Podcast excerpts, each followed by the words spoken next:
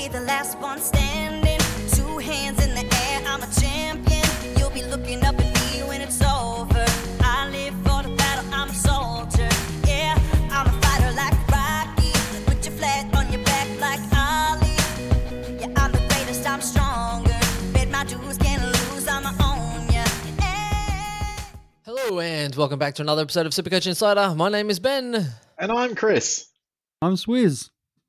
Hey. and uh, thank you for joining us. This is the Balls of Steel special, and it's because it's brought to you by Manscaped and obviously Jack Steele causing a lot of dilemmas this week as well. Chris, you joining us from some? Is that a background, or are you some in some weird obscure place today? I'm in Sydney. This is my uh, hotel suite. Uh, I'm staying in Parramatta tonight for um, for work for the next luck. three days. So yeah, so hopefully there's no drive-by shooting at my gym tomorrow morning, which should be good.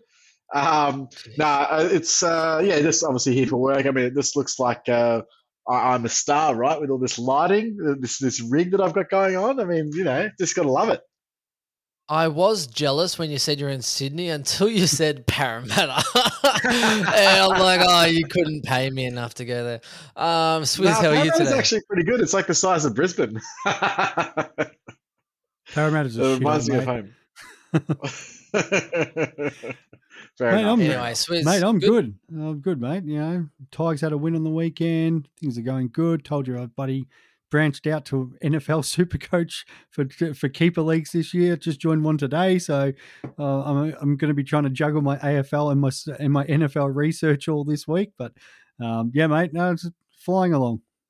There you go. If you have any uh, NFL tips, Swizz, what's your handle again? Yeah, Swizz twenty six. Thanks to everybody who got in contact this week with the Q and A and questions and that. And uh, yeah, I was nearly buddy trending this week after my uh, dual position uh, comment about Patrick Cripps getting ruck status. So uh, yeah, no, feel free to uh, get in touch. Yep, any NFL tips go there. But before we move on, SC Inside of 100, you can find us on Facebook, Twitter, and Twitch. Uh, also, all the audio platforms as well. So Spotify, SoundCloud, Stitcher, you name it. Get on there and get aboard. Uh, and on the YouTube, Chris. Uh, yeah, search for a Supercoach Insider. And uh, look, guys, I think uh, I should probably start by saying uh, I have one Supercoach this week because I, I think I beat you guys again. You Um, two Gorn owners, you. hey, Chris, listen we- to it. Listen to him. do I not, had to do start. not I trump had to start. I had to start with that. I a lead in. No, you don't. excuse me, Chris. You do not start with that because today support for Supercoach Insider is brought to you by Manscaped, who's the best in the men's below the waist grooming. Their products are precision engineered tools for your family jewels. Manscaped Performance Package is the ultimate men's hygiene bundle. Join over 4 million men worldwide. Yes, in case you missed that last week, that's 8 million balls. Um, join us, 20% off. We've got our packages, we've got all of our kits going on. Chris would have taken it down there with him because, uh, actually, maybe not because he would have done it before he left to his missus make sure he's all I, le- tidy. I legitimately did do it before I left. I'm not even joking. I don't know why. I don't know why you travel. Like I'm not not with my partner, not with anyone, but I felt like I needed to. Yeah, I'm. get- I got to prepare myself to travel for three days on my own. It's very. well, you know why, Chris? It's because you work. are you're a you're a dick, and when you manscape, you're an even bigger dick. Um, anyway, S, SC SC Insider 100. Go to manscaped.com. Get your 20% off, including free shipping worldwide. Join us, and thank you for everyone that has joined us and hit us up and used that last week. Um, manscaped.com. Thank you very much. bef- And I'm also I'm also having my splash Oh, here, boys, this- because oh, man, to- where's my- yeah, I keep drinking the orange. I keep drinking. Every time you've seen Dude, me for the last month, I reckon I've been having. you Well, just yeah, really hurry up, mate, the watermelon one. I want the orange and passion fruit. But Swizz, Oh, I have a question for you, mate. Did you shave the, uh, you know, the goods? Did you did you did you get all up in it? Oh, did you use you it? Not just on a Have, have a session. Did you have a session with yourself? Is it? Mate, I'll Um, leave the session to yourself for for you, for you up there in Parramatta, mate. What happens in Paris stays in Paris. So No, I, Anyway, I think, it's a I very think good, mate, it's- mate. A very good product. Let's uh, we'll talk up Manscaped. Yeah, mate, very good product and that. So yeah, everybody get on twenty percent uh, discount if you go through us. what happens in para stays in the family, apparently. um, okay, so let's Thank God let's nobody get from on there. Sydney Chris, this show. we do need to let Chris toot his own horn a little bit. Apart from the fact that Chris didn't get gone, And I did after his, I was tooting my horn, uh, 167 or whatever he went, or 170. I was like, yeehaw. And Chris is like, considering getting him, he completely ignored him. So we have to give Chris his dues. But also, you traded out another person that is a hot topic this week, Chris. So tell everyone how good you are. You got one minute. Oh, mate, I also traded out Coniglio this week. And you, I love, you know what? You guys were complaining in the chat so hardcore. And I'm sitting there just like, oh, like Dr. Evil, like, it was fantastic. Yeah, it was really good. Um, after all week of being like, nah, Butters is gone, Butters is out of my team, Butters can get go and get, I decided I would go the other way and go, you know what? Butters is great. Butters is amazing. He's playing North. He's got to be at least just score 100. He's only got 105 break even. I think he got what 104. So um, I looked at uh, Coniglio, and Coniglio was going to go regardless, and I needed to trade a round 12 player. Um, the risk with trading Coniglio is that McVeigh plays him in a different role. So, but I just didn't think that I would want to wait two weeks, three weeks, four weeks. I really got only until round 12 to make the decision to get rid of him, and I had to get rid of a round 12 buy player. Um, so I decided I'd trade him because the other option was trading Nick Martin, but that was probably a week early, and now it's probably the right time to trade Nick Martin, or could be you could wait on him, but it was either him or him.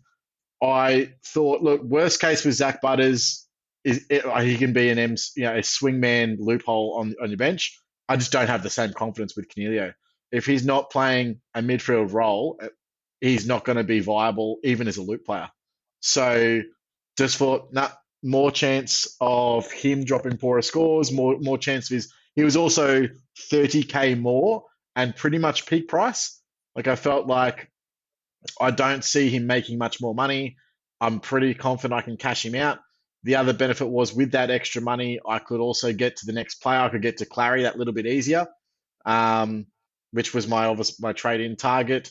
Uh, so yeah, it just it just made it everything just worked that little bit easier with Coniglio in the t- out of the team as opposed to um, Butters, uh, and that's the way I went. So I, I, suppose I got look, I got lucky, but all of the justification was there. Like the thought process was there. If it was role, at least Butters still has the role. He's playing like shit, but uh, I've got a long term plan to still maintain Butters regardless. But one of them had to go, and I just went with the uh, the road less traveled and got kissed on the fucking dick. So probably, uh, you know what it probably was? It was probably because I've manscaped for the last two weeks. And so now I am getting kissed on the dick. But before that, I was uh, not. So what I'm shameless. saying is Manscaped will do it for you. Oh, shameless. Um, hey, also, um, also shout out here. I'm with uh, Jock Supercoach, um, Jock Reynolds Supercoach boys tomorrow night doing some of the uh, mailbag so you boys will miss out on that. They're also on the uh, Manscaped wagon. I didn't realize that until I saw some of their promos. So there you go. But obviously, SC Insider 100 is the code you want to use. fuck, those, fuck those boys. Uh, um, listen the, to listen to Ben leave, leaving the group and doing his own solo projects and that. Excuse we me, knew that, we knew the time would come. Them. Lead singer. Hey, Next week ship, he comes out. It's the big it's deal. Ben and the Super Coach Cider boys. What the fuck? Hey, Swizz, mate. First, last one in, first one out. Swizz. Last one in, first one out. Swizz. Mate, I'll just, I'll just stay here as the drummer behind the behind the scenes and that. You know, let you have all the credit. You know. I love it. Hey, yeah, you should be lucky you even we're even letting you see your face there, Swizz.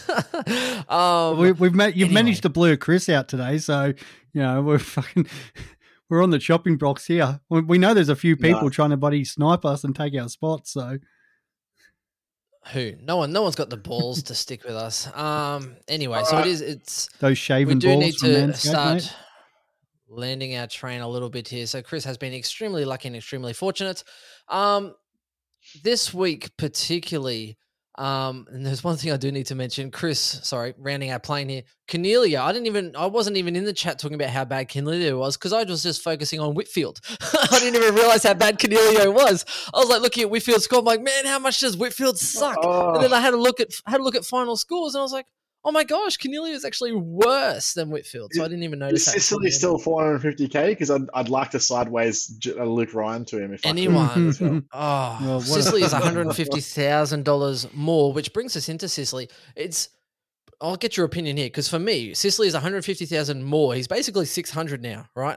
there's no point in you paying that amount of money for a guy who is now 46% owned because everyone else got him either at basement price or on the way to being still cheap and relevant. Did you agree with me here? Because with me, I'm kind of hoping, like, no. I know he's, I, I don't want to pay 600 just to kind of negate someone that everyone has. I'd hope that he gets injured or gets COVID or something, and then that kind of helps break the mold and back in someone else. Or you Well, just pay up that- and try and negate. I think you pay up if it suits your team. I mean, the, the benefit of Sicily, he's one of the only decent uh, round 14 premium defenders. Um, so, I mean, most most good defenders are in the round 12 or 13 by. So, the uh, what the round 14 really has what Jack Crisp, maybe Pendles, Zorko, and that's it, Sicily. So, Yep. um, I can understand why you go for him because a lot of teams are trying to now get in those players. So He's still a viable target because he has that buy. Those other two buys really hard to navigate from a defense purpose because even the rookies that most people have, McCartan and SDK, they're both also round 13. So they're not going to be able to provide cover in that round 13 either. So if you're loaded up on there, if you've got Dawson, if you've got Stewart, if you've got Withen, etc., then you're really going to struggle to try and you know, complement those guys. However, you can bring in Sicily. He covers you through those buys, and you probably only have, I'd probably say most people only have the one round 14 guy in, you know, Jackie Crisp. So, um, or similar. Um, and then the guys that they want to upgrade to, a lot of guys, you know, still looking to upgrade to Docherty, still looking to, if they don't have Hewitt, they're upgrading to Hewitt. Um, they're probably not getting Whitfield because Whitfield sucks. um, uh, there's also, yeah, you know, Jack Sinclair, like, you know, he could be back on the radar now with Steele out for six to eight weeks. So people have these round 12 guys that they're not going to be trained to right now, but they could look at a round 14 guy. They could still look at the round 13 guys if they if it suits them, but I just don't think that many people have the team to be able to complement that unless they've held Dake or Sislong and he can carry them through, etc. Um, so yeah, I, I, I don't mind Sicily. I mean, the the the, the uh, it's nothing against him as a player. It's still the the only real reason you still don't like Sicily at 600k or at any price is the same reason. It's just because you know his body history, his role history. Um, that that's really the only thing. The thing, the difference is this year. Well, obviously Clarko is not Sam Mitchell, so and Sam Mitchell's to this to so far hasn't.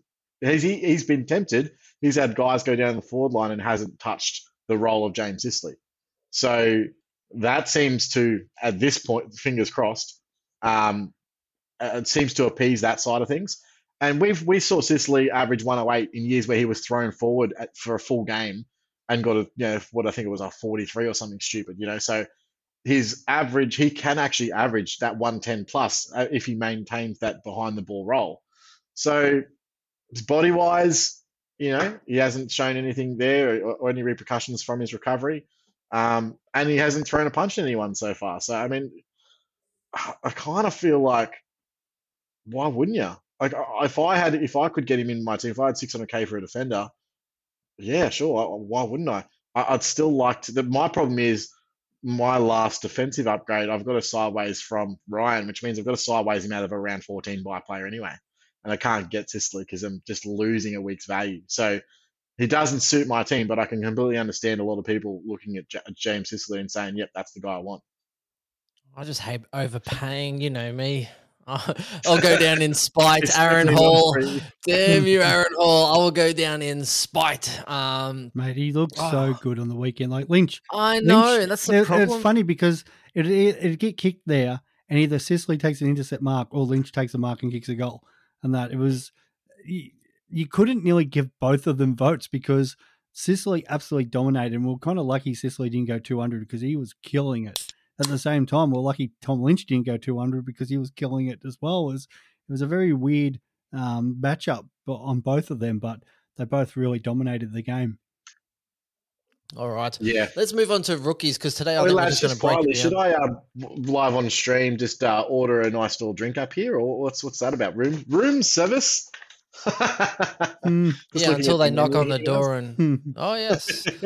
Um, I'm just gonna crack open a KG Crush here while I am. Um, let's go. Basically, today we're gonna break it down and go rookies because uh, just a couple that we need to touch on on which you're gonna which way you're gonna go, and then basically it becomes down to the uh, we've already touched on Coniglio, but it's like, well, where would you go? So those round 12 buy plays, I think it's very relevant whether you try and move now and hit and hope, whether you kind of just hold the fort a little bit so that way you wait for those changes to come in and then move. And the other one is, is obviously looking at Steele and looking at replacements for him. Uh, heavily owned play, I think it was like 35% or around that about. So there are a lot of people that are looking to get off um, and also get off Steele. So there you go, double on top right. The, I love it. Okay, so looking at Greg Clark is 117,000. Um, he went, I think it was about a 60 or just on one gone here. He's predicted, yeah, so he is predicted to make 62 this week, averaging 83, predicted to go up 80,000, which means he is extremely relevant. Um, the trouble that I've had with some people is, you know, where they have Steele and they have another issue that kind of needs to fit. And the issue is, is that with you know these defender players, you kind of might not have a loophole, or you might not have a dual position player to be able to sort of swing in to kind of make it work. How much are you kind of throwing the baby out of the bathwater to make sure you get Greg Clark this week, boys? Do you want to go, or do you want me to go, Chris? You go, mate. Okay. Um, uh, it's the first trade I did this week when once Super Coach opened. It was uh, it's just a matter of who goes because I've still got Ward, McDonald sitting there, it really doesn't matter what rookie. You, it's kind of, I think it's your, whatever suits your buy structure best, and that. But it could be Rosas. Does not matter. It's a have a look at your buy structure. I think what's going to help me. Clark's going to most likely play through the buys. Um, but yeah, he's just a lock, and you, it's just a decision of who goes out, and it's not a question of bringing him in or not. Yeah, I completely agree. Um, however, uh, if if mo- and I assume most people who listen to our podcast listen to my stupid rants on my team structure and, and, and on this podcast, um, in that you should have been playing at some point to get Clark in anyway. So it's clear from day one that Clark was going to be a rookie that everyone was going to look at. So your trades from last week and the week before should have reflected knowing that you're going to be bringing Clark in. So you should have been setting yourself up for this. Whether or not yeah, that meant you held Josh Ward an extra week, or you've got a you had to swing. You brought in Rioli last week into the midfield so you can swing him forward and bring Clark in. Whatever else you may do that may have been, you should have already set your team up to have Clark. Um, if you didn't, yep. well then I can understand. Shame on you. well, no, I mean, look, I actually could even consider because my my trades even were thrown a little bit sideways when I traded Coniglio last week. And my first instinct this week was to trade out uh, Matt Rowell and just go, okay, well, there goes my M8. i am happy playing Clark on field at M8. Now, it's worked out with Steele going down. I haven't had to do that because I've, I've had a bit of a switch of roozies, but I'll still be um, trying to loophole him from uh, from the bench there. So, um, you know, is he viable on field? That's another question. So a lot of people might have, say, Nick Martin playing there considering you know trading him out again. Nick Martin's got the round 12 buy. He needs to go before the buy, unless you somehow have a team that you can manage to to keep him for that round 12 buy and to play him through the other buys, which is viable. But I, I feel like if you do that, you probably lose his cash over that time. He's pretty much peak price now. Even if he hits 85 over the next three weeks straight, he goes up like 1k. Like, what's the real point outside of um, if he's actually on field for you scoring. If you can replace that with Clark, they're probably going to average about the same over the next three, four weeks anyway. So I don't think you're losing much in terms of points, but you are losing in terms of cash on field. So um, yeah, definitely something to consider when you're trading uh, in Clark. Yep, and I agree, and that's also why it's worth keeping a boost up your sleeve in case you get an injury and it messes up your plans. So if you have no boost and you kind of have Steele and you have other rookies you want to bring in, well, then that's just unfortunate for burning through five boosts in the first nine rounds. Um, next one is looking at um, Baku Khamis boys. Now, here's why I'm intrigued. Now, there is another uh, defender from the Dogs that's kind of Cleary peeking it at the door a little bit here. So it's a lot of people are trying to work out whether they go Buku, uh, Buku or whether they kind of wait a little bit for Cleary. And the thing that I quite like about him is that number one, I'm just stoked that there's a defender rookie there to actually try and free up some cash. Uh, if it's not to free up cash and you have, say, a De Koning in your defensive line or you have a McCartan in your defensive line, then you can get rid of, say, a, a forward that's doing pretty badly and actually move them into your forward line. So I'm looking at doing something like this similarly, where I can then get McCartan into my forward line and play him on field instead of say a Martin, um, because he's good enough to play on field. But then that way, I'm looking for any forward or any defender that comes along to be able to downgrade McCartan, downgrade De Koning after they get through the round 12 um, round for me. So Buku interests me. He's 127,000. I know it's he's a forward player and everything like that, but he has stood out as a forward. And their draw coming up, they have Gold Coast this week, and then they play West Coast. So I'm thinking, okay, well maybe two rounds on the bubble, maybe it goes okay, and then next week West Coast has a hopefully has a, a better game. Uh, where do you boys sit on Cleary and Buku as far as defender rookies for this week or next? Swizz. Um, I did like Buku's game. Kicked the three Is goals. Buku? Sorry. He uh, had that Oh, 50 Buku. free kick against, which who knows why that was paid against him. And then that, re- that and we've all talked about the 50 this week. Um, so, yeah, that was what, a 14 point swing. So he could have very easily scored a 75 this week. Um, and those couple, while the Suns aren't as a softer kill as they might be, but, but up in Ballarat, you know, there's always a chance. But the problem with Ballarat, it's always a hard, harder to score. Um, so conditions might not be great for him. West Coast definitely the week after um, could be good, but I ha- I have more questions about how the Bulldogs set up that forward line. Like, you know, we know I don't think Josh Bruce is coming back that quickly, but you know, there's Four still to five. questions. Four to five, so that's not too bad for Buku. Um, you've got Jamarra waiting the wings. Um, Darcy played his first full game in the VFL. Uh, so they do have some options depending on how they want they go. Now he did look good, but at the same time, I feel like it could be what happens if he has a bad game. Does he drop back out as skillful as he looks?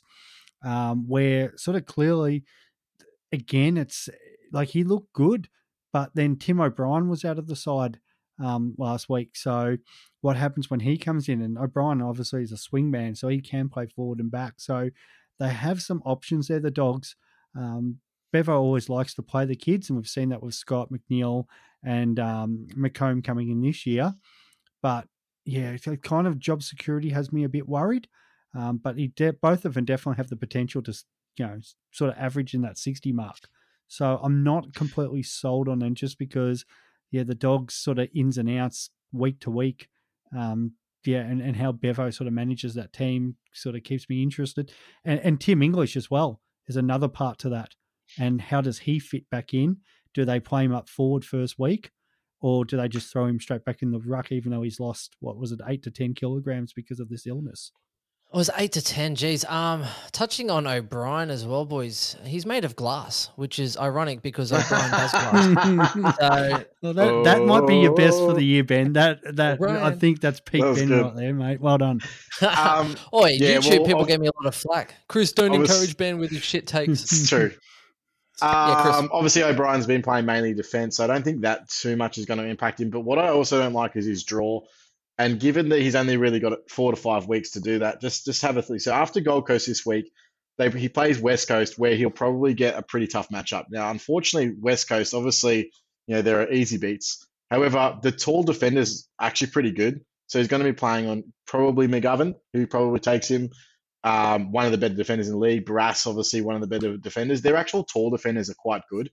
Um, it's that's not where they get beaten on the ground. So I actually don't like that matchup. Um, yeah, and then you've got yeah, Witherden as well, the goat. Um, then you've got Mm. Geelong the week after. Obviously, that's not a great matchup, even though he'll probably be taken by SDK, who's actually been playing very, very well. Um, the week after, they've got the Giants, so it's sort of a 50 50 game there, but then they play Hawks with Sicily and then the Lions. Um, yeah, so even the games that he's actually going to be playing in, they're not the greatest games for key forwards. So I don't hate it because I actually really like him as a player, and he's shown a lot of grit and determination. He's really good. He, he, he- I think his ability to get the uh, ball at the highest point is really, really good. Um, and I think he can go places, but he's still going to be very reliant on goals for scoring. And we've already seen that in his two weeks. I mean, you are right. He had that, you know, that 50 against and the free kick against. I don't think he's the. I'm I'm on the opinion that I'm going to wait for Cleary. Um, I think he's the better option. If you now, not the problem with obviously Cleary is, you know, what's his short term job security like? What's his long term job security like? I think if he plays well, he stays in the team. But on the flip side, you've also got uh, Rory Thompson that's up that's on the bubble this week, um, and then you have the who's the other two defenders that were also named. Um, Thompson. Kemp. Oh, you mean how did um, Kemp well, go this Declan? Mountford can't, even though he played because he's a No. supplement player. So No, definitely take not. him out of it. Um, Rory Thompson would be but- one to for later. Yeah, so there's also another one game rookie. I think Ang- I think it was Angus Dewar, but one wasn't he a supplement player as well? Uh, oh, Brody Kemp. Yeah, so Kemp Kemp obviously played. Yeah, and, Um, and how the, go good one about? Kemp is Zach Williams is out to six to eight, so Yes, that does free up another. there's a spot there. Uh, it'll be interesting to see what they do in that back line there. Um, I'm a little bit worried as a Docherty owner because um, obviously Saad and uh, Williams, you know, taking turns in lockdown. I really hope that doesn't mean that now that rotation goes to Docherty. That would be really shitty. Um, but yeah, I'm not really interested in, in in that. So please, if you're listening, Michael Voss, please keep Docherty just destroying the ball and, and loving stuff. So, um, but yeah, uh, look, it's not the worst this case, and it doesn't really. Uh, one of the benefits is it doesn't really change your buy structure from the guys who are trading out because you're probably trading out either a McCartan or an SDK or someone similar like that. Um, you, there is an option there where you're trading out Daicos, but uh, also something similar. I don't love the Daicos trade out because again, he, he actually will carry you through those two buys at this point. You may as well hold him. Um, so yeah, who are you going from? Who are you going to? Some people still have Gipkus. He's obviously got the round 12 buy, so it benefits you to go into that round uh, 13 buy. Um, how many rounds is it between now and um, so he gets what three price Two. rises before? Oh, Two price rises? for- Uh, so he would be after round ten. So after round ten, after round eleven, after round twelve, he'd get three. Yeah, so given his scoring profile, he may go up 70k in that time. Let's let's call it. Um, so even if he gets dropped on the way back, you've made a little bit of cash. Uh, You're talking about Buck, Buku. Buku. Mate, he, he, Now- he's relying. Yeah, he's relying on goals, but you know why it's good though, Chris? It's because Buku can't miss. He won't miss those goals, mate. I, I don't get it. Is that is that supposed to be a pun that Yeah, I'm I, I supposed to get? probably or- missed that one, Benny boy. Wait, he's reliant on goals. He can't, Can't miss. miss. Uh, can't miss. I, I got it. Man, got you it. guys Sorry, are- you had to Oh, explain wow. it. Lowbrow, Mate, mate, lowbrow. mate, You, you know what? I'm Kenny, retiring. That's it. I should have. You were I should have retired. I should have retired. That's it. Um, and My O'Brien jokes highlight- now. My O'Brien jokes now cooked, boys. Um, So before we, so move on Thompson, from do Buku, think- um, hold on. Yep. Um, he will not get forward status. So that's been a rumor going around that he will. He will not because he doesn't meet the game's threshold. So you have to play six games to be eligible, and he will only hit five by the cutoff. So he will not be eligible for that forward DPP. So anyone who thinks that that is or telling you that that is the case, it is incorrect. It is not true. Okay. So just uh, just be wary that he will be defender only for the foreseeable future. If he gets to, I think there's another one, what at round 18 or whatever. If he gets to that, then he'll probably cool. qualify for that. And I assume it. yeah, if he, if he lasts around games. 18 in your side, then yeah, good. Write that down.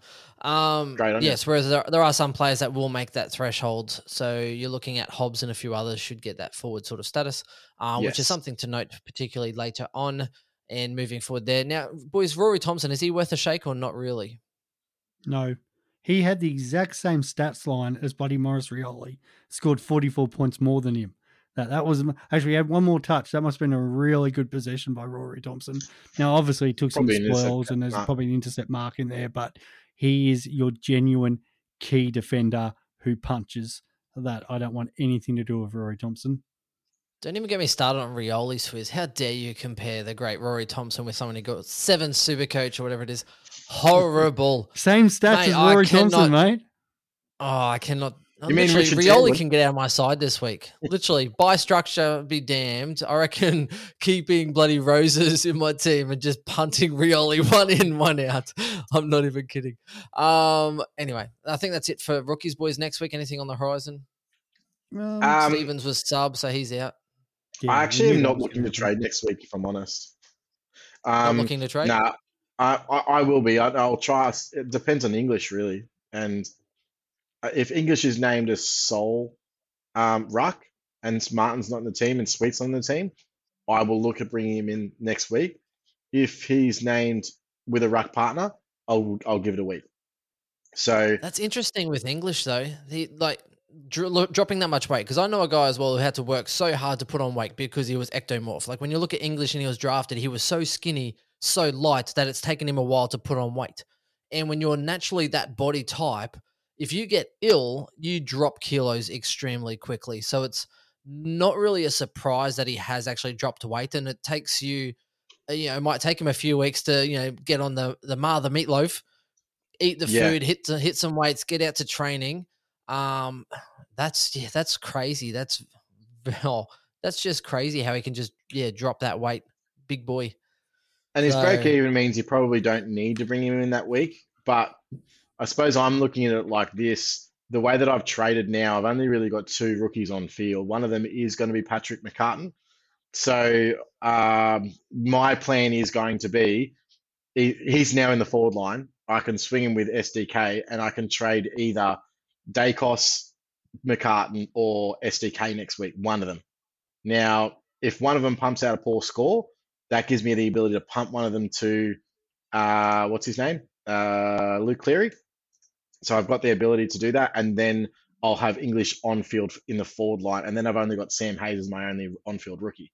So it suits my team better to have him long term, and I've also got the ability to make that call next week. So I probably will make that call, um, just because it suits. I mean the the other thing is the only other forward line players that I would like in my team are probably going to get the DPP additions come round 13, so or round 12, S- and I can't bring them into my forward line right now. So it doesn't really make sense for me to pull the trigger on those guys just yet, just because of my team structure. Um, and something that you were looking at, Swizz, and I know we probably want to touch on this is uh, this is probably a good segue actually is for Steele replacements. Are you looking at bringing in something like a Smith or a Bont into the midfield with the hope that they move forward? Are you looking at doing that now and maybe this week as opposed to holding off and waiting for the announcement in a couple of weeks, which is fraught with a little bit of danger, but um, I mean, realistically, they're both not scoring terribly anyway, so it's not the worst thing that can happen if you just if they just stay mid. So, um, yeah, so that's my structure and why I'm do- why I'm looking at doing that. Um, Cleary is the one for me for next week. I think is really the only one that I'm looking at. He also, again, he doesn't change my my buy structure in terms of uh, you know, how many I've got on field because I'm trading like for like for buy round. So it just fits my team and my structure, and that's why I'm looking at doing that. Bu- Buku also Okay. does that, by the way, but it's more a buy, it buys me an extra week. I get Clark this week anyway. I don't need to bring two rookies in. I am boosting because I got to get rid of Steele, so I'm going um, one down, two up, or two, well, one sideways, I guess. It's interesting. We keep talking about buy structure, buy structure, buy structure, where everyone's going, what the hell is this buy structure? But this time of year, it is extremely critical to then work out where your liabilities are, particularly for overall. If you're playing for league, then hey, load up, mate. Load up on the. Have a look at your opponents. Get if you're not already. sure, well, yeah, but have a look at your opponents and have a look at you know who you are playing over those three rounds and work out you know what their structure looks like at this current point in time and work out if you you know if it looks like you're going to lose that first round, then cool, load up anyway because you're already losing that round. So start loading up on those buy round players. That's what usually I would do in a league situation. As you kind of go through round six, seven, and eight, I'm looking at the opposition, going, okay, well, how are my buy structures looking up as far as the opponents I'm playing? and then all my upgrades are literally shifted towards one so i can then win two out of my three buys uh, and then that way you move forward out of it. So uh, it is an extremely relevant situation particularly for overall because if you are top heavy and you're trying to work it out on the fly you're like oh crap i don't have 18 and then you're trying to chase like something that's already gone and then by the time you come out of the buys which is what i think most of us usually re- rely on we kind of we go right what's our rank? Here's the buy rounds and we're looking to push forward and actually accelerate to come out of the buys further ahead and if you're not coming out of the buys further ahead then if you're going for overall you are doing it wrong Yep. you I want actually to plan like- to be ahead Yep, for sure. Right now, it And that- looks and like I'll actually have 18 premiums on field in round 14, which is insane. yes you're like, kind of fucked uh, 18 premiums on field. Like literally for, filled for in a round full- 14 Yeah, yeah. That's how my that's how I'm structured. Mate i hate you you're probably going to overtake me soon. Like it. But and we've seen in the past, like unfortunately, like I think last year or the year before, we were hit with a whole lot of fucking rookies during the buy rounds, and a lot of us couldn't field eighteen. Um, so got to take that into account. Um, looking at kind of your rookies like McDonald and Ward, they both sort of had their rest. So if they kind of get named this week, better chance that they might play some, but they could always they're always a chance of getting dropped. And as you said, the difference between head to head and league. Shout out to a guy that I'm working with at the moment, Richard, and that he was having a look at uh, that same thing today and having a look at his buy matchups. Unfortunately, each week his opponent has loaded up on that week, so he's uh, he's already looking at zero and three through the buys. I think so. Um, yeah, there's some brutal things, but yeah, you in a perfect world, if you're a head-to-head player, um, just playing for for your leagues, you want to come out two and one during the buys. Um, speaking of Ward, I'm pretty sure Ward got knocked out. He's out for a week or two, boys. So uh, he had uh, seven touches holding. and then been pretty much didn't touch the ball the second half. Uh, Hawks, Josh Ward concussion, one to two weeks as of today. So nice. that's on the AFL. Let's hope he oh, comes yeah. back. He's gone to Clark anyway, so it's all good. Oh wow. Okay. Anyway, um, okay, having a look at that. So this that does tie in with the looking at um. So at the moment, it looks as though that Bailey Smith 27 uh, 37% forward, um, Bontempelli 37% forward, Max Gawn's only like 27%, so do not rely on that no at chance. all. No chance at all. Uh, Hobbs, I think we get forward status, which is good. Um, is there any other major movers? Um, oh, nah. and Cameron as well, ruck status with his oh, forward yeah. status. So if you got on him, Chris will probably be looking to move him into that ruck line to get rid of his dodgy ass ruck that keeps scraping him by. Um, so it, it is an interesting question because for me, right, Western Bulldogs also play West Coast next week. So Bontempelli, yeah, maybe he'll he'll probably just stay playing forward anyway against West Coast. Bailey Smith is the interesting one. Um, really high ceiling. He has a low break even as well because of his 140 that he just got. So the dilemma is is that okay, well if you have Steele, right, you could go with Smith. He probably goes okay against the Suns. He probably goes really well against West Coast as that outside running kind of player that, that's hard to shut down anyway. And then he might actually jump up to 575, 580, 50,000 more than what he is now. So I can kind of see the appeal of jumping early, right? And that kind of ties in with the, you know, there's the Coniglio situation, there's the Martin situation. Is it worth it to you? So Swizz will go with you as well. Is it worth taking that risk to bring in a Smith if he's not going to get DPP. If something happens, right, how upset are you if you go early? Well, I'm looking at bringing in Bailey Smith, but not for Steele. This is part of my Coniglio trade. And so, for directly, if you were thinking Steele to Bailey Smith, I would say no. But if you are trying to look at, like, if you've got, like me, a loophole that you want to put back in the forward line, and I'm bringing Bailey Smith in as my M8, then I think it's worth pot the risk because it looks like unless you know Bevo goes full Bevo and just plays him in the midfield all this week and that, which is always a big chance. But I think Bailey Smith, what's he, 17th overall at the moment, got the ability against West Coast and the Suns to go big again. Um, so he could push himself up that an extra one or two average points and be knocking on the top 10 anyway.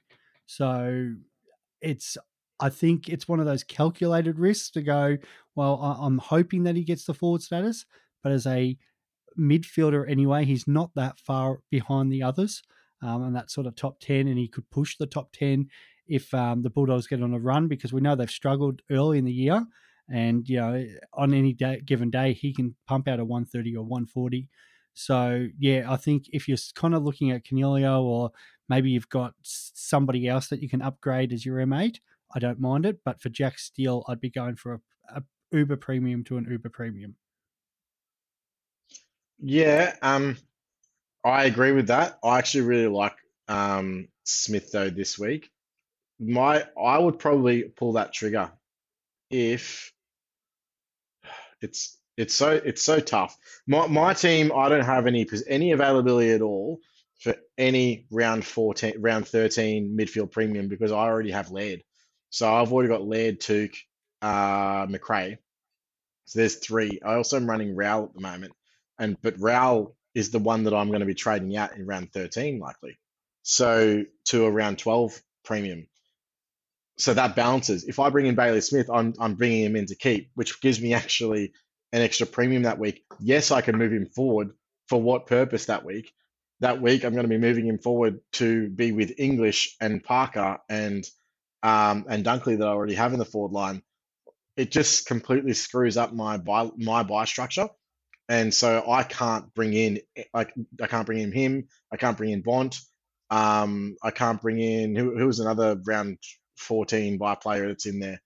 Uh, Yeah. Heeney's also in the mix as well as Liberatore and I can't bring Treloar any- and I can't bring in Dawson. I can't bring in Stewart. Like these are guys that I'm looking at in round 14 to bring in, but I cannot bring them in now. I'm maxed for round. That's my tough buy. And so I think that a lot of teams will have already a substantial amount of these buy players. And bringing another one in now, that's the toughest thing. If you can do it though, I personally think that Bailey Smith is probably the best value uh, upgrade target right now across the entire park. Like he's 520k, low break even. He's got some easy kills coming up. We know that he can rack the ball up. It's not that's not the issue. It's just his really disposal. I love it. I love the fact that he's also got a very pretty decent chance of also going into a DPP forward situation where he could potentially be a top three forward. Like, it's just it's a great trade. Uh, you're not going to get another value trading like that. He's but you're basically getting like a, a Patrick Cripps style value pick for for the forward line. But again, if it doesn't happen, something happens, he plays midfield, you know, two weeks in a row, there's no chance of him getting that. So there is a risk involved. I'm not saying there's not, but I, I really like the Bailey Smith option moving forward. Whether or not that's an upgrade that you're doing, or whether or not it's a Jack Steele trade as a conversion, either way, if it doesn't affect your buy structure, I really like Bailey Smith pick. Yep. Uh, also, after the game, they spoke to him like, "Hey, like, how do you, with all the midfielders in the Dogs team, like, how do you guys figure out who's in the stoppage, etc.?" And he said basically he's tag teaming with another player, so they'll, you know, one will go in, then the other one will go in, and they just keep sort of tag teaming, which does help because that's their role. They already know what their role is. They already know who they're switching with in that midfield, and they pretty much just go like for like. So I think I'm not sure who he's switching I with. Maybe think it's it may have been Treloar on Friday night. oh, maybe it was. it, yeah. it does alternate per game, but it did seem like Treloar um, was going in there more than what Smith was. But when, um, yeah, Treloar obviously usually spends uh, a little bit of time on the bench and then he goes forward and that. So I think that was the game. The, but then we've seen in previous weeks where it's it's Dunkley or it's Libba. So yeah, it could very be easily very different this week. But um, I'm kind of still thinking I could back Smith to probably spend a bit more time forward. Um, it, I, I kind of guess it depends on the ins and outs as well, uh, and who Yeah. sort of comes into that mix. Like if English was to come in this week and they keep Sweet and English plays more forward, does that knock? Like, is that another restructure they do? Um, you know, the Bulldogs are s- always up to up in the air every week with their selections because they've had a few injuries. They're in and outs each week, and because they've got so many midfielders, um, it kind of it's like Bevo matchup dependent or sort of how he feels. Or last week it was Collingwood, so Treloar was up and about for that game, so Treloar spent more time in it. Um, the Bombers Dunkley seems to get up and, and play really well against them. So yeah, it, it, it, I think it's a bit matchup dependent. We're also one injury away from Bont being the number one and averaging forward, right? So if that one in one midfield injury, they'll throw Bont in there full time, and then it's game over. You have to get Bont as soon as possible. So keep an eye on that because that could change it and flip at any point in time. And Bont's the sort of guy that I mean, even now he's averaging still not too bad considering his price has barely dropped. I think he's still five seventy something. So it's not like Yeah. it's not like he's a real cheap forward option. But even if that role flips and he starts playing permanent mid time, you're gonna need to jump on him that week because he'll just shoot straight up. Um, so just keep an eye on Bont. Bont's the one that I'm saying I put if they're going to be if the price by the time that that buy rolls around is going to be the same, I'm picking Bont over Bailey Smith just for obviously history and and upside. Like yeah, obviously Bailey Smith's got current upside, but we know that Bont can go on a stretch of 10 games where he averages 130 plus. Um, and I just can't see that from Bailey Smith, even with his upside. So, um, yeah, someone that I would definitely look to bring in at a priority in that round 14. Yeah, I think it's a, as you were saying, matchup dependent. I feel like Bont goes better this week. It's the Suns, Ballarat, kind of how the conditions will be. Um, the following week, but Bailey Smith, um, I think that game's in Perth, so the wider wings. Um, yeah, West Coast aren't going to have any midfield that's going to able to go with Smith. I feel like that's another 140, 150 for him. So at his price, uh, naturally that better break even, the cheaper price, uh, Bont's not going to hurt us as much right now. Saying that Bont's got the ability to come out and smash a 150, 160, but I don't feel like Bont's going to hurt us as much right now compared to Bailey Smith. If he was to go 140 again this week, you know, already you're, you're missing 30, 40k and then you're in that trouble where you're like, oh god, he's only he's got his buy now in a couple of weeks, so I'd be jumping on the next week, and um, yeah, so I, I kind of prefer going early on him and waiting for Bont to have his buy. That's the worst case scenario, isn't it? Really, where he goes well this week, and you know he's probably going to tear up on the outside next week, and then he's still got one more round before the buy, and before you know it, he's five hundred and eighty thousand, and you're like, where did this come mm. from? You know, I mean, it's, you know, are you paying 600 for a guy that was just 520? It's just anarchy. So, um, very interesting there. And that kind of moves into the other dilemma at the moment, boys, where with Steele, and at the moment, the stats are kind of saying that people are split uh, as far as the premiums that they're going through. So I think what we'll do is we'll go with, okay, talk about the heavily traded in targets for Steele as far as Supercoach currently, and then even rate maybe our top three players that if you had Steele, who would you be kind of looking at? And we'll you know, assume that most people kind of have, say, you know, Cripps and Macrae and Neale, but we'll look for a few of those other uh, outside the box options, um, people under sort of, you know, 30% or something to look at. So at this current point in time, when we have a look at well, there's, well, um, there's there's two dominating the percentages. Yeah, so when we have a look at say, you know, coach's choice, ownership, and rounds changed. So outside of the rookies, Petracca is the most brought in player this week in general, 3.3% as far as a premium. Rory Laird is 3.2%. So he was only one. Nah, I don't want to talk about it. Yeah. Lady. Don't even don't bother about one, it. What a shit he, he is one point he was he was 1.6 he was 1.6% owned and now he's 3.2% jumping on him this week.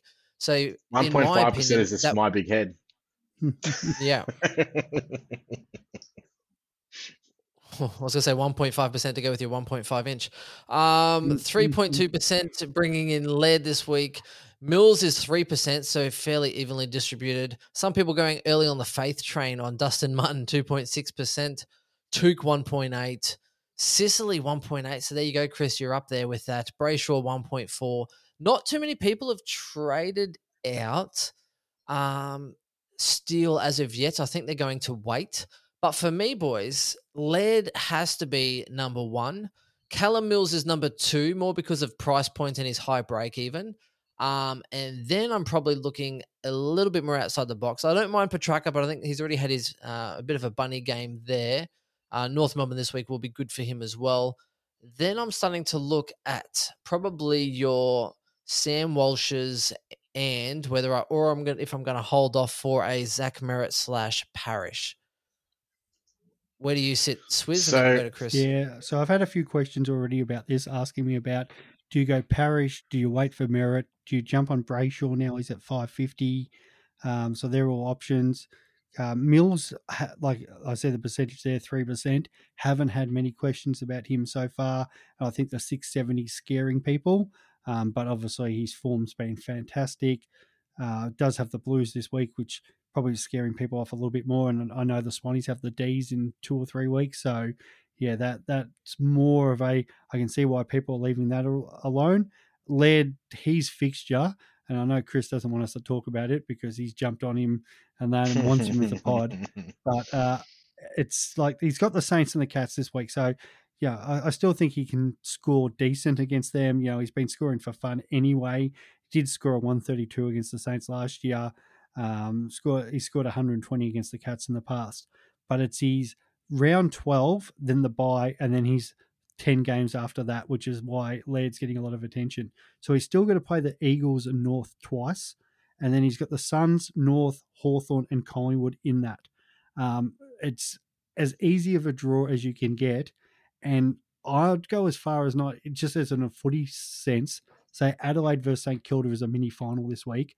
The Saints have a very tough draw coming on the run home, and they obviously missing their captain and best player Steele. Where the Crows, if they were to win this week and that fixture, like they're going to beat the Eagles and North both times. That that's a given. If they were able to beat Hawthorn, Collingwood, and the Suns in that run home, all of a sudden they're actually in the contention for the eight. And that. So I think it's a big game this week. So if Laird can keep going that form and, and be a match winner in that match, um, you know, they they could be onto something, and I think that'll even help his scoring because we we already talk about the percentage of the pie, and they're going to get a lot of pie in those games. And then if they're you know in contention, um, you know, it's not going to be like the normal resting that the, some of these lower teams do. So, um, yeah, Laird's the, the number one for me. Um, if you don't have track, I think you've got to get on track as well. Uh, he just showed what he did again um, against West Coast. He's gone 131 and 136 uh, in the last three weeks. North Melbourne this week as well. Like it depends if North, if Melbourne kind of want to rock up at three quarter time and still win the game, they probably could. But I think Petracca, yeah, he could run around at 45% this week and still rock up 120. Um, so they, they've still got some, um, you know, friendly games. They do have a harder draw on the run home, but I don't think that's going to phase track. So I'd put track in there at two. Um, Touk, uh, if you don't if you don't have Touk, uh, I'd be looking at him. Uh, you know, the 122, the 130, the 160 before that. So his three game average is through the roof. Uh, what's he averaging? 137 over the last three games. So we we we talked about well, all of us were really keen on starting Touk last year. Inside ball magnet. The Suns are up and about. Uh, they've got a couple of really soft games after the Bulldogs with the Hawks and North, and I think they're both in Darwin. So they'll be slippery conditions, perfect for Touk because the ball will be on the ground. He'll be laying tackles, um, you know, contested footy. So that's that's probably my third option in there. So I, I think it's simple as Laird, Track, or Miller. Um, I, I, had questions about Wines. Uh, I get the price, but I don't under, really understand it when something like Brayshaw was only fifteen thousand more, and then you know just go up. You know, Petracca is like an extra thirty k. So if you don't have track, just go get him. I can understand the Jack Sinclair talk um, if you need a defender and kind of who's going to take those points. So I don't mind that he comes into play. Uh, I like Dawson or, def- or someone like that if you want to kind of if if you've already got sort of seven or eight defend uh, midfielders, you might want to fix up one of your other lines. So I can understand that. Um, Josh Kelly's come up with, uh, because uh, as, as much as us boys don't um, always have uh, a bit of a discussion about Kelly, but no, I'm, I'm going to interrupt you there, yeah. Swizz. We're not talking about Josh fucking Kelly. We are, mate. Now he's gone. What's you know your what's gone 153 and 156 mate, two out of the last mate, 3 you're weeks. Coming up, you're coming up talking about defenders here. What's your one, two, three for midfield? So I've given you my Was one, it- two, three. It is Laird, And- Track, and Miller. And should And that, no Josh Kelly. Josh Kelly's out of this no, mate, conversation. Josh Kelly should be in that conversation. Then then we move on and you give Chris his Yeah, turn. mate, I'll give, don't talk mate, about I'll give Chris, and, and I'm just going to throw up one Oh. last name just because it's been brought up to me, and I fucking, and I can't believe it, and I just want to mention it because Chris is not going to mention it. Brad Crouch, but oh, no, Oh, mate, where's the mute button? We need to mute this guy. Oh, Tom Lynch. No, yeah, no, Tom but Lynch. in all seriousness, let's- Hey, hey, Chris, Laird, you know what I just realised? Swizz has become, What's since mate? he's come out and talk about Tom Lynch as the best cash cow and Steele, uh, not Steele, bloody Crouch, Swizz is the bomps of Supercoach Insider. Mate, I can't, mate. I'm not recommending them. Oh, these are the Oh. questions that were received. Did you even see in the A League chat they were talking about Buddy Brad Crouch? That's so. Oh, you mean It's the gotta um, be you- do you mean talked the about chat in which we are the number one ranked league? Is that the one? Yes, we are the Does number one everyone league. know that, by the way? Yeah. And are- it's been talked about in the number one league. So we need to address. Wow. Yeah. Shameless plug. No, no, Anyway. we need to plug it. So You go, do, Chris. yeah. We so that, they're my league at the three, moment mate. They're my three. in Supercoach. Thank, thank you for holding, Chris. All right. Swizz has now given you your turn. You have your time to shine. It's all right. I'm in a I'm in a um hotel, so I heard the elevator music. um. So look, the first thing I will say is that that, that um, I think Swizz is pretty much on the money with a, a lot of what he said. I disagree with one of the picks, but I will get there. The problem is most of the good picks are all round. Again, I, I hate to harp on about it. I feel like I'm a broken record. They're all Round round 12. 13 guys, right? So no, 13. can- Yeah, if Oh, you sorry, can yep. bring them in now, the thing the thing with Steele going down is a lot of people who had him were already planning him around the fact that they were wanting had a round twelve guy. So trading that completely changed your buy structure this late in the piece, it may not be viable. So a lot of people therefore are looking for either around 12 to replace, do a direct replace, or looking to try and backload and to get the round 14 guys. Now, unfortunately, there's only two options in the round 14 mostly, and it's either uh, Petracca or uh, Brayshaw, um, both of which have their own issues if you round twelve, as in Um, Kelly and Crouch. yeah. uh, I was going to talk about Kelly, but not that other douchebag that you so speak of. Um, so Yeah, let's talk uh, about Kelly. look, Go, Chris. let's let's be honest and say that Brayshaw and Petracca are probably fighting for that sort of eight to ten range. Are they your best picks? No. Do I? I personally think that Brayshaw has had his peak, and he's heading back down. He's going to be averaging somewhere between one ten to one fifteen for the year. So I, I don't think that he's a viable long term option. Um, track I think is a decent option, which is what what I commended you on there. But if I'm looking at who I'm bringing to my team, I could. I've got the option of track. I'm looking somewhere different. His name is Sammy Walsh, and you heard it here first. Four percent of teams, and there's a few reasons why. But I was waiting on Walsh. Obviously, he missed the. Was it the first round of the season? What did he? What did he? What injury he have or something? I don't know. He missed the first something of the season. Um, Syndesmosis. He missed the first few rounds. Right. So what we want to see him run, he's been running. He's running all over the park. We also saw the first real game with all those Carlton midfielders in it, and he killed them all. He got 149. Yes, he's playing a little bit outside, but it's not really affecting his scoring. And if you have a look at his, his, his scoring this year, it's actually quite ridiculous. So, uh, Briss bringing it up on the screen here. So after round one, when yeah, Yeah, he went in 90 90s, uh, everyone yeah. wrote him off. Um, but his lowest, he's, he's had two scores under 100, an 89 and, an, and a 90. And outside that's 124, 101, 128, 106, 129, 149. Like he's just, he's just classic Sam Walsh, right? He just knows how to get the football. Now, if you look to what's his upcoming fixture, it's a joke. So he's got Sydney, his high, like if you have a look at his high scores against all these teams. Now, remember, this is a guy that's played 69 games of AFL football and his lowest score, he's only got one score that's a low, a low high score, um, under 122, and that's against Melbourne, which he doesn't play until round 22. Everything else is 122 or above. His next three games, his highest score against Sydney was 161. Collingwood, which he plays twice, he got his big 193 last year. He's then got Essendon and Richmond, and then Freo. He's just it's a it's a free run. Then he's got Saints and and West Coast. So the harder games don't come until um, he plays plays Geelong in round 18, and then uh, Brisbane and Melbourne back to back in 21 and 22. So Sam Walsh to me is a fantastic pick, and he's also got that round 12. So if you want like for like buy wise, I personally think he's the best pick. Um, in terms of the others available on that buy, the others is Darcy Parish, who's not a terrible option, but I'm also looking to trade into him. So he's a little bit more expensive, but I'm looking to trade into him from Rowell in round 13. Um, and the other one is Josh Kelly. Now, Josh Kelly, mate, take a straw poll and just see what happens. Honestly, I, I, he gets a 150 this week and it's fantastic. What happens to his role moving forward? It's a huge question mark, and unfortunately, I just don't have enough data or faith in the pick to be like, yep, that's the guy. But he's obviously you know 25 uh, 20k cheaper. So if you trust in Josh Kelly over Sam Walsh, then then go for it. But yeah, me personally, I, I feel like there's not really much better that you can do than Sam Walsh at what's um I, I think he's just flat 600k. So a little bit more of a premium than someone like a track, but you get that consistency. Um, and you've got a huge upside from a guy again who's only played 69 games of football, and he's just he's a super coach jet. So I'm jumping on, jumping on the Walsh train, and I'll see you at uh, Fuck You Station in three weeks when everyone's going, oh, I've got to get Sam Walsh on the round 13 buy. Guarantee you that's what's going to happen. Hey, Chris, who averages more for the rest of the year, Sam Walsh or Paddy Cruz?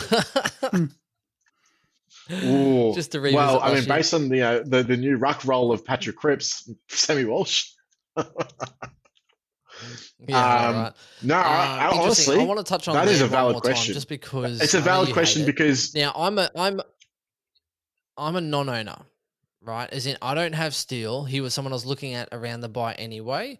Um, it kind of ties in because I have Rowell still, so that way I'm probably looking at a Merrett or a Walsh if I can uh, for Rowell on that buy round. Um, now the reason I like Laird, if you are a non-owner, if you have an upgrade possibility this week, I'm looking at bringing in Laird because I honestly believe out of all of the players there, based on price point, pay, based on scoring and low ownership, I think Laird will probably be the heaviest mover premium this week. So I don't own him. I don't own Steele, but I'm actually looking to upgrade and take nod um, and make a, a, a pretty big move and pay up heavily to bring Laird into my side because I feel as though a lot of other teams around that top sort of 5,000, etc., are trying to bring Steele to Laird this week. And I don't have an injury this week, so I'm looking at sort of matching that premium or also being one of those ones that jumps on him at a low percentage.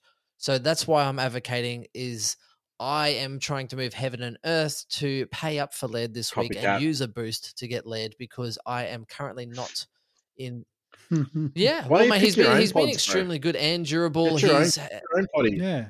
Pick your own pod.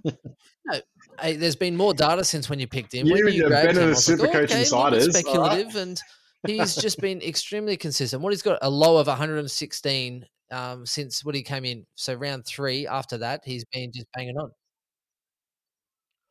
Mate, he, he's just Yeah, been banging him, on, and he's someone that just keeps racking up the ball. Even against Brisbane, he just racked up. Can't stop him. Literally Oh, cannot look, stop it, him. look I, I- Um, I will. I will talk about him. I mean, he's. ha- Have you seen him dispose? He's the only one in that midfield knows how to dispose the football properly. Like they, they, they cannot hit a target forward or center. Laird gets the ball and he hits it on the tit every single time. And uh, honestly, those forwards must look up, see it's Rory Laird, and go, "Oh, listen, now I'm going to get the footy."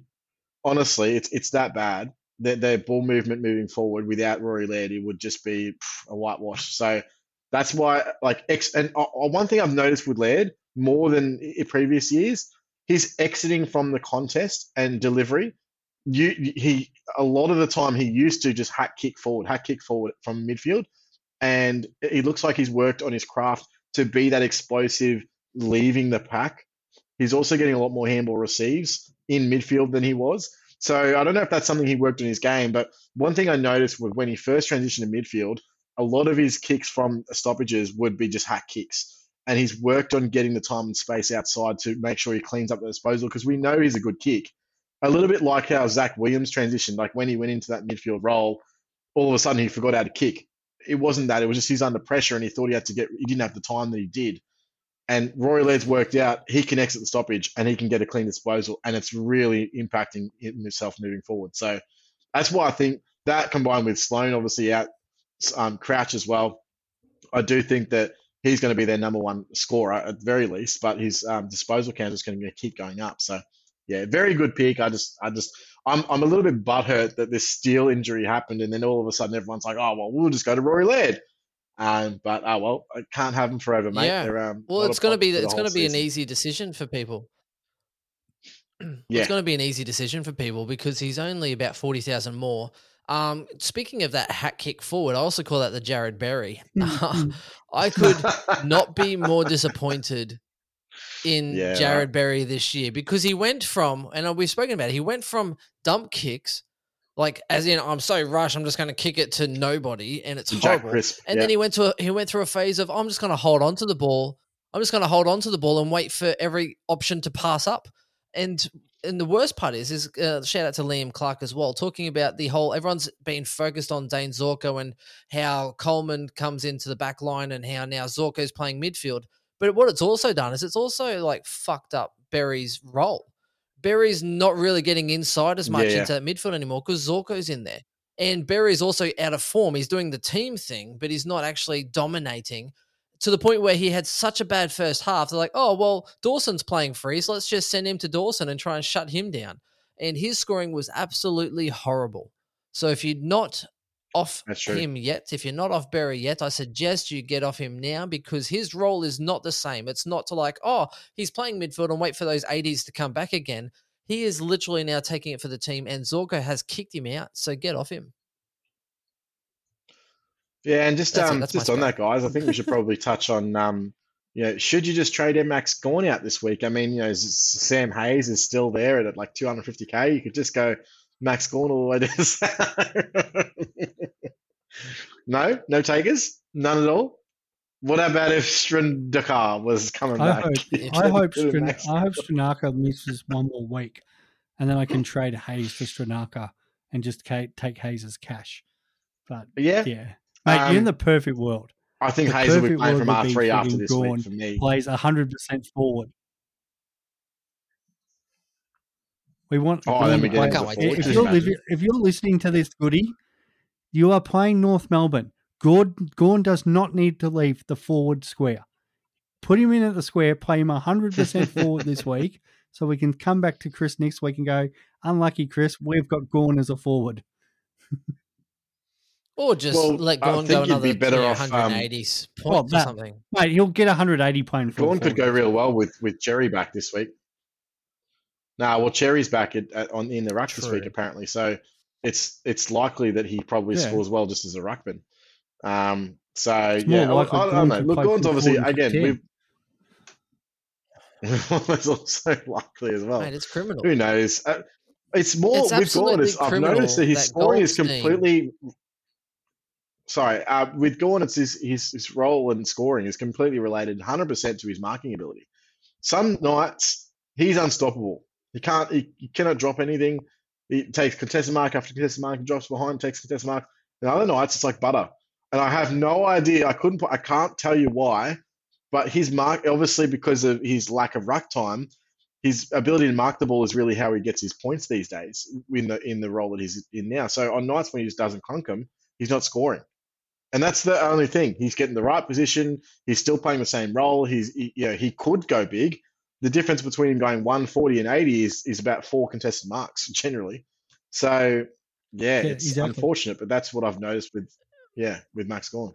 It also Well- depends the team they're playing too, Well- because if a team goes around, if if a team's trying to go around the structure, do you know what I mean? Then it's going to sort of bypass going a little bit because they're trying to sort of you know open up open side and go around. Whereas if teams are sort of dump kicking it down the line or they're under pressure and they're just kicking it out of a contest, then Max Gawn's going to eat it up every day of the week. So realistically, you're looking for crappy teams that don't want to try and switch, and he will probably eat that up alive. So. Uh, it's going to be an interesting one to My, my watch. plan, Ben, on that is um, in two weeks I'll put Gawn forward and Patrick Cripps into the ruck. Chris Sounds that. good. Uh, It solves everyone's Oh, problem. like Uh, what was Vossi thinking? Just on a footy note, what what was Vossi thinking putting their best player and most injury prone player in the friggin' ruck? Wasn't I it just tell in the why, fourth one Swizz, though, it's or was it all he's, around the um, ground? Cripps. I saw him do a couple contests at half forward, and I'm like, and I was Yeah, watching. I think they're trying to do that whole- handle. Yeah, they're trying to get like um get Yeah. Cripps to be that Tom Hawkins style ruck for at the at the contest in the forward line, so he can try and body up against the other opposition ruckman. But I just don't think that's going to work. Big Cripps is a big guy, but he's not Tom I Hawkins. think it was big. because they didn't have Um, anyone else. anyway, there's also that. So look, this begs the question, guys. With forms, uh, Gawn's drop in form. Obviously, he's going to be coming back into the fray and a lot of people's teams over the buys. I think you're probably better off to just grab him whenever. But he's no longer the number one ruck, right? I think Witts is overtaking him this season at least. Um, where do you sit on if you had Preuss, who you probably won't sell as long as he stays in the park? Who are you bringing in? Um, well, Chris, you're breaking up. Your Wi-Fi breaking is in Parramatta in general, so um, I think, it's a they're, I think they're coming Sorry, for you. A little bit all over the place. Jeez, there he is. He's pretty much in the movie Pixels. You're in the movie Pixels, mate. Um, and that's why, as in, this has been a little bit challenging as far as you know the delay, and obviously Chris using some kind of Bluetooth technology that I'm not quite aware of.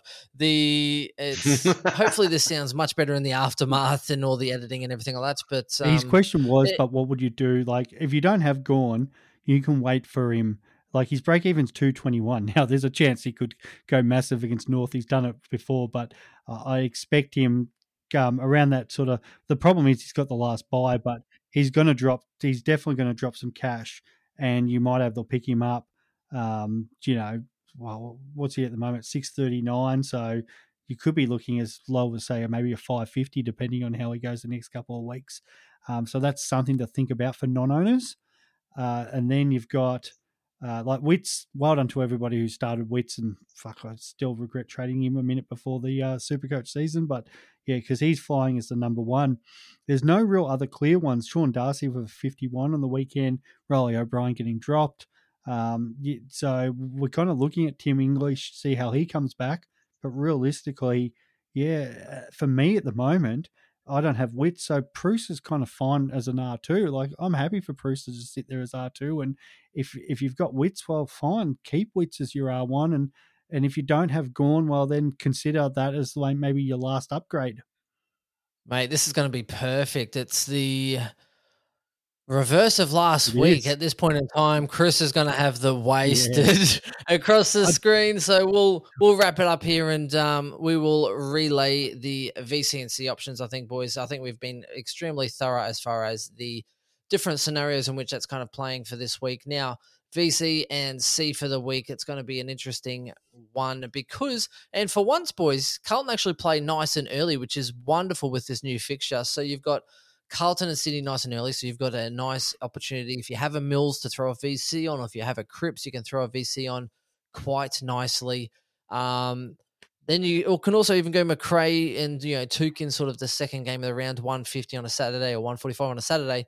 Now More you've got your ben, Max Max Gawn and Clarry on the Saturday afternoon, and then you've got Neale against the Hawks, who could absolutely pull a, a Callum Mills and go extremely big. So, what are you thinking, Swizz? VC and C this the week? The more importantly is the Hawks, who are the ones that seem to be the loopholes, are the ones playing on the um on the Sunday. So it gives us a lot more options. Um, I think a couple of people are carrying some West Coast players in in Howell, and then I think I've seen Mitchy Owens pop up still in some um, in some teams, and they play Saturday night. So um, where the last couple of weeks our loophole options have been sort of that first or second game on the Saturday, um, yeah, we're I think a lot of teams are going to have a lot of flexibility this week. Uh, so I like in a contested game against the Swans, Cripps could go very well, uh, but I'd kind of I'm I'd rather go the fresh kill. I think um, Oliver Petracca versus North, uh, or I don't mind the idea of Touk up in Ballarat, just because it's probably going to be I, I don't know if there's actually predicted rain, but just the way games always seem to be played at Ballarat, they seem to be a bit more contested than that. But I still think I will go either Oliver or um or Petracca at North, and then back Neale in against the Hawks. I was there watching Mills do it um, down at Tassie, and I think Neale. Well, well, we know what Neale can do, so um, yeah, I think that's that's the way to go there. Yeah, that's what I'm thinking. And Neale's generally he goes at you know 115 or more anyway, so I quite like him as a captain option because generally his baseline is quite good. Macrae as a C, we've already seen him drop a couple of 90s, so I know Macrae can do extremely well. Um, Cripps after his last the bad game last week, I expect him to do quite well. I don't think there's anyone at Sydney that can really stop him either if he, you know, he's a big sort of contested inside midfielder, I wouldn't mind seeing JPK kind of turn back the clock and sort of play a contested style and try and put a bit of body on Cripps because he's someone that I feel like could not match it with him, but would quite like some of the tough in and under sort of work and putting the heat on. Um, Mills has done it well before with Dangerfield, but I think you know Cripps is just bigger, taller, stronger, and better at contested balls. Yeah. So Mills, Mills, I actually think Hewett goes straight to him. Um, played against each other or played with each other for a long time. Uh, so Hewett would probably know Mills better than anyone. So I would not be surprised first bounce. And then you could see possibly Mills trying to free himself up by going to Cripps. Um, so I think that's how it probably plays out. Where um, we've talked in the past about Macrae as a VC option up in Ballarat. Um, he had his he had a really poor score last time they played up there earlier in the year. But before there, I think he averaged about 150, 155 in Ballarat.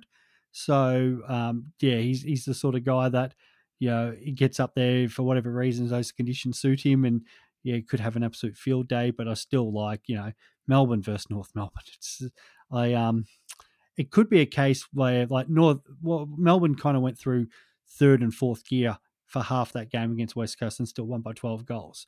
But the fact of the matter is, you're not going to do that every week. Like they, they had their, they had kind of, they've gone to Perth, they had an easy game, they rolled through the motions and still won. This week they come back home, they'll probably want to get up and about, and I could probably see them doing some real damage to uh, North Melbourne and that. All the hopefully for the North fans out there, they put up a bit of a fight. But even Gawn, as you said, said first Xerri, but Petracca, Oliver, I think you've got to have one of them either as your VC or your captain. Yep, that's pretty much how I'm sitting now. I, unlike some other people, I don't even have a real loophole this week, so I'm actually considering being a little bit more. Well, it's at the point of the year Yeah. where you've got all these awesome premiums that you kind of want a loophole, and I don't have one. I don't have. Well, previously I traded out Mead because they played first, and Port Adelaide kept playing first, so that's sort of shifted now. I think so. I'm actually contemplating doing something a little bit different. Oh, they play second, Hmm. so I'm thinking about actually trading in a loophole because I've got that many trades. I've got 20 trades. I've done really well. I had Preuss on my starting field, etc. So I'm actually thinking about trading in a loophole player and then just knowing the fact that that should help buy me.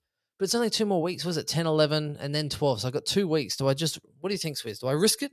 And do I get a loophole or do I just try and. I don't know. You maybe one of the sons, if they don't get named in Tispus or um, Elijah Hollands, they've got to make their debut at some point. They're they're doing really well in the NEFL. Um, Tyler Sonsie from Richmond's another one to look at if he doesn't get named this week. He's been doing really well in the VFL. So if you're bringing in one of those guys, you want somebody who is more than likely Might to make play. their debut in the next few weeks. Which yeah, so track some of that NEFL VFL form, not NEFL these days VFL form. Um, the Yeah, other it's tough, eh? the other th- oh, then the other thing I'll say before we go and that um, I think I went for about fifty minutes last week. Sorry for the uh, the drag on for my my weekly pod, but I had so many questions. It was fantastic. So um, I might try to limit it to twenty this week and that. But uh, but a lot of the questions are similar, and I'll, I'll try to cover it. So if anybody has any questions, feel free. Supercoach Insider one hundred or Swiss twenty six. And I've been trying to do it on a Thursday night as the teams come out to make it a bit more relevant. And uh, yeah, feel free to send me the questions and we'll go through them. Yep, I agree. And pretty much the best response is go check out our bloody weekly podcast, you inconsiderate prick. and that's the best way to kind of hit them up. Say, hey, mate, we've covered it, and uh, I'm not going to spoon feed you. If you don't pay the attention, you don't pay the price, mate. So, um, are you talking about keeping it to 20 minutes or 20 questions? No, I questions? trying to keep it to 20 questions and that, but hopefully 20, 20 questions. questions. Hopefully 20 questions will mean 20 minutes. About a minute a question. mate, the way you go on, it's Oh, like no, two minutes. That's probably why it was question. 50 minutes last week. Probably. Then you because you, you answer the question and you're like, oh, what a great point, and then Yeah, you kind of That's right. elaborate. Sometimes you, you can't help it. There's some good anyway, questions that's it out from there. us. Oh, there is very much some good questions. And look, it is a tricky, tricky time of year, so I appreciate it. Even the question I put up today on Twitter, man, there's so many responses to it, which is absolutely crazy. Um, YouTube again keeps absolutely popping off and getting more views, more time than the audio platforms at the moment, which is absolutely ridiculous for us as well. And speaking about ridiculous, so we just put out a little thing saying, "Hey, everyone, like, what do you think about for this week?" And um, there was just ex- so many comments. Uh, I can't even comprehend uh, how many. So, what's your what was it? What was your biggest super coach? Um, what's your biggest super coach dilemma this week? Forty-seven comments. Yeah. Uh, ridiculous. that, Ben, Appreciate you. Um, if you if you're a listener to us, feel free to jump on and comment on other people's questions and that. Like that's what the Supercoach community is about. And you know, between us all, you can get a really good discussion going. That's what we have in our group chats. Our, as we said, not to brag, but our league's number one because we pose these questions, and between us and Supercoach Mama and George and some of the other, but Ben, who who this you know been very successful in Supercoach. Between us, we kind of work out the issues that we're having from our teams and that, and get more data and and and you know facts because of that. So yeah, it's um it's important to lo- rely on each other and that because yeah, there's sometimes there might be something you've missed and somebody out there might go actually no have you thought about this so yeah no definitely Yep. reach out for each other and yeah and Well, even the even the Buku scenario, where I was pretty much considering going him, and then Chris is talking about well, obviously the tools at West. Coast, etc. And that's pretty much what we do in the chat group, where you say, "Hey, I'm thinking about this person," unless they're talk, you know talking about, "Oh, like, hey, I'm going Brad Crouch," mm, and everyone mm, just mm. shits on them. Mm. Um, are Um, you know, like reasons for that, mate. because they do get carried away. Like you know, some groups are like you always have those mates that just carried away about value, like, oh, this person or this person, and then pretty much they were pretty quick to be like, mate, we're first. Come on now, we're coming first as a league overall. Don't go doing stupid stuff right now. So You know, um, you know, I, I keep saying to him about Abdul being seventh. He's going to probably do it this week and watch Crouch come out and do another 140 and be like, why Abdul, did we jump on the fucking Abdul Crouch? will win. Abdul will win overall, He will. and I'm I am, He'll freaking crouch convinced- and he'll win overall. Watch it happen. I am convinced that he's got some kind of forecasting situation where he's done this before and he just knows all the right moves to make because every single decision he makes is literally rolled in gold. So, uh, not too impressed. Um, that's it from us, everyone. SC Insider 100. Don't forget um, SC Insider 100 on manscaped.com. Get your 20% off and free shipping. Uh, also, check out splashvodka.com.au. Go check them out as well. And also, like, subscribe, give us some love on the YouTube as well. Really loving the appreciation time spent is um, money earned. Yep. And And, that's it. and go out and get a beanie too, guys, and that support the charity. The uh, big freeze is coming up in a, two or three weeks, I think, or it might be three weeks. So definitely get a Swizz wearing Swizz wearing his beanie. I had to break mine out. It was right next to me from last year, so I bought Chris one last year. I wonder if he'll buy me one back. Probably not the cheap bastard. So that's it from us. Uh, lots of love. We'll talk to you soon. Thursday, I believe we'll get out there with our, our individual teams once the teams are announced. Check it out. I think all of us are a little bit different strategies, different teams. So I think it's a good way for people to check out, especially this time of the year, saying, "Hey, well, what's Swizz, what's his team looks like? What's his strategy look like based on his team?" And that's why I like how all three of us do it individually. We don't um, collaborate that. We pretty much just get on there, talk about our teams, and it's very much individual. So go check that out and get those likes in there and uh, follow our journey. That sounds good, mate. And always good That's to be it. here. See you later. Thanks, Swizz. I look forward to reusing the wasted um, logo and uh, putting that on Chris's face this week. That's it from us. Thanks, guys. Bye. Bye.